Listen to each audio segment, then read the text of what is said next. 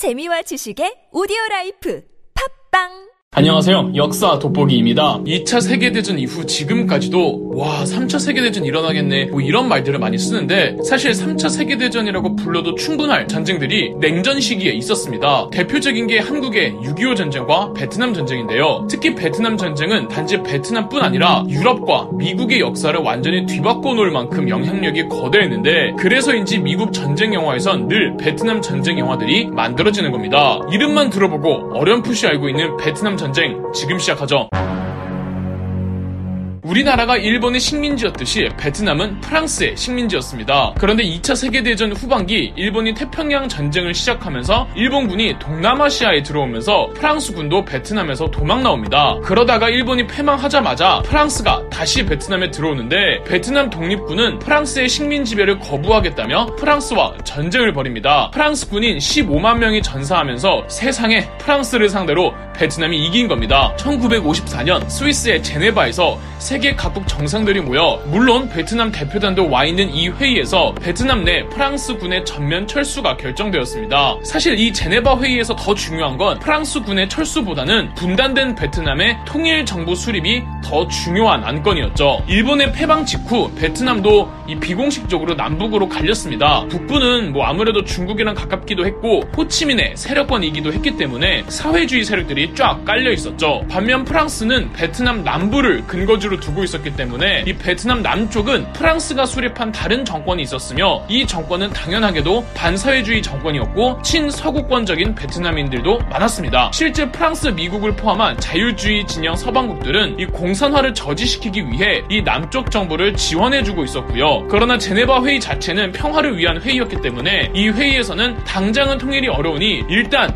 위도 17도 선을 기준으로 정확히 국토를 나누고 2년 후인 1956년에 이 남북 공동 총선을 통해 통일 정부를 세우기로 합의를 봅니다. 이렇게 베트남의 위도 17도를 기준으로 그 위에는 호치민의 베트남 노동당이 있는 이른바 월맹 정권이 있었고 남쪽에는 프랑스가 수립해놓고 떠난 정부가 있었는데 여기 국가 원수는 베트남의 마지막 황제였던 바오다이 황제였습니다. 그러나 황제 자리는 상징적인 존재에 불과했고 실제 정치는 이 수상이었던 응오딘 지엠이 도맡아 했습니다. 이 응오딘 지엠은 베트남의 이승만이고 투르먼이고 장제스입니다. 즉 엄청난 반공주의자인데 이 정도로 과격한 반공주의자니까 미국 정부의 예쁨을 받았습니다. 미국은 일단 베트남에서 통일된 국가가 수립되는 것을 원치 않았습니다. 미국이 원하는 건 완전한 사회주의의 박멸이었거든요. 그래서 미국이 응오딘 지엠을 전폭적으로 지지해 주었고 여기에 신이 난 건지 응오딘 지엠은 제네바 협정에서 약속했던 통일 총선을 거절해 버렸습니다.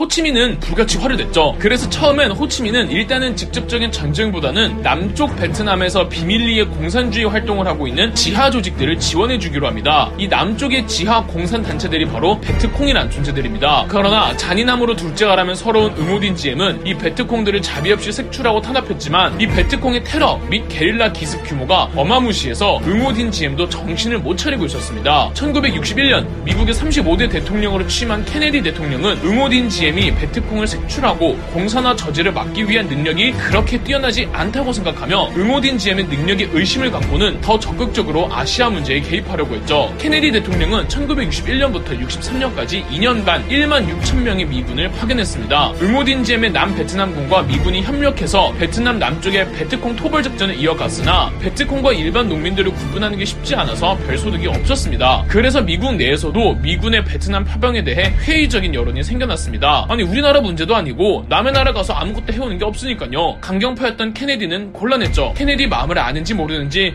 응오딘 GM은 강도 높은 독재와 온갖 부정부패로 남베트남 내에서도 시민들은 물론 정치인들과 군부에게 신망을 점점 잃어가고 있었습니다. 케네디는 몇 번 경고를 했음에도 응오딘 GM이 바뀌는 게 없자 케네디는 CIA를 시켜 남베트남에서 군부 쿠데타를 일으키게 했고 응오딘 GM은 처형됩니다. 그러고는 남베트남에서 계속 군부 쿠데타가 꼬리에 꼬리를 물며 발생합니다. 이렇게 남 남베트남이 아수라장이 됐을 때가 기회다 싶은 북베트남의 호치민은 직접적인 전쟁을 선포했습니다. 이렇게 남베트남은 위기의 상황이고 미국 내 여론도 안 좋아지는 와중에 케네디 대통령이 암살당합니다. 그러던 중 미국에게 전쟁 개입에 아주 좋은 구실이 생기니 1964년 북베트남 통킹만을 순찰하던 미국 구축함 메독스호가 북베트남 어뢰정으로부터 공격을 받습니다. 이 메독스호의 공격은 미국 내 여론을 한순간에 뒤집어 엎어버렸고 케네디의 뒤를 이은 미국의 존스 대통령은 사건이 일어난 지 3일 만에 북베트남에 대한 보복 공습을 선포했습니다. 이 결정을 통킹만 결의안이라고 부르며 바야흐로 베트남 전쟁의 시작이었죠.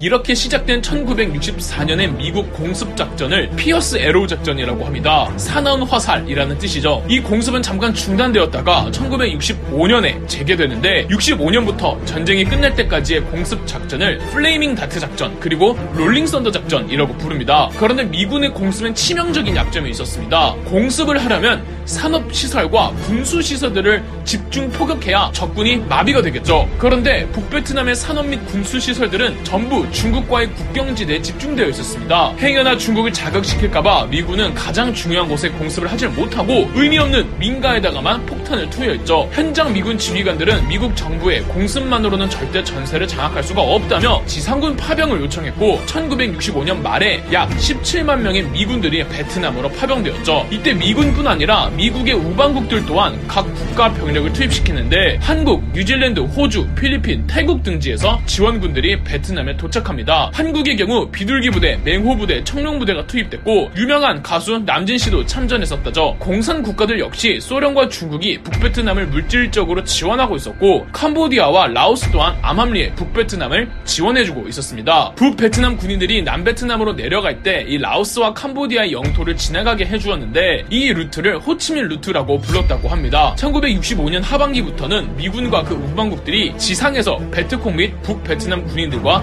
싸우게 되었습니다. 우리가 베트남 전쟁 영화들을 보면 쉽게 볼 수 있는 장면들처럼 말이죠. 전체적인 판국은 서로서로가 소모적인 싸움만 이어나갈 뿐 전세를 뒤집어 엎을 수 있을 만한 전투가 없었습니다. 미국 정부는 그냥 계속 어, 군인들만 투입시키면 될 줄 알아서 1966년까지는 무려 30만 명의 미군들이 추가 파병되었습니다. 이 문제는 베트콩들을 색출하는 작업이 너무 어렵고 정글 지대도 미군들에게 익숙치 않았던지라 많이 애를 먹었죠. 그래서 고엽제라는 화학 물질을 살포해 정글의 나무와 풀들을 전부 썩어버리게 하기도 했습니다. 물론 인체에 매우 해로운 화학 물질이었다죠. 상황이 안 풀릴수록 미군은 엄한 이 캄보디아나 라오스 혹은 베트남의 민가들을 쑥대밭으로 만들어버렸습니다. 이러니 미국 내 여론이 매우 나빠졌고 미국뿐 아니라 전 세계적으로 베트남 전쟁의 윤리성을 비난하기 시작했습니다. 전쟁을 했으면 뭔 성과라도 있던지 이 젊은 군인들 그 생소한 타지에 보내놓고 전부 죽어서 오거나 불구가 되어서 오니까 미국 내 반전 시위는 어마어마하게 벌어졌고 이 시위 운동은 68 운동으로까지 번집니다. 그러다가 베트남 전쟁의 전환점을 맞이한 전투가 있었죠. 있었죠. 동양에서는 이 설날이라고 구정이 있잖아요. 이 베트남 전쟁이 이어지던 요 몇 년간 구정 기간에는 전투를 하지 않겠다는 관례가 일종의 국룰이었습니다. 1968년 구정에도 미국은 당연히 북베트남인들이 공격해오지 않을 줄 알았는데 그 틈을 타 북베트남에서 구정 기간에 대대적인 기습을 해버린 겁니다. 이걸 구정 공세 혹은 베트남어를 써서 테트 공세라고 합니다. 이 테트 공세로 중부 지역 전선을 대부분 상실한 미군은 다시 탈환전에 나섰고 후에 탈환전은 무려 25일간 쉬지 않고 않고 싸웠으며 캐산 탈환전은 미국 전쟁 중 가장 잔인했던 전투로 꼽힙니다. 문제는 이 탈환전이 종군 기자들에 의해 미국 내 방송으로 송출됐고 민간인 학살 장면, 문화재 파괴 장면, 도시 방화 장면 등이 고스란히 미국 가정으로 방송되어 버린 겁니다. 미국 반전 시위는 더욱더 커졌고 결정적으로 이 사진 두 장이 전 세계를 분노하게 해버렸죠.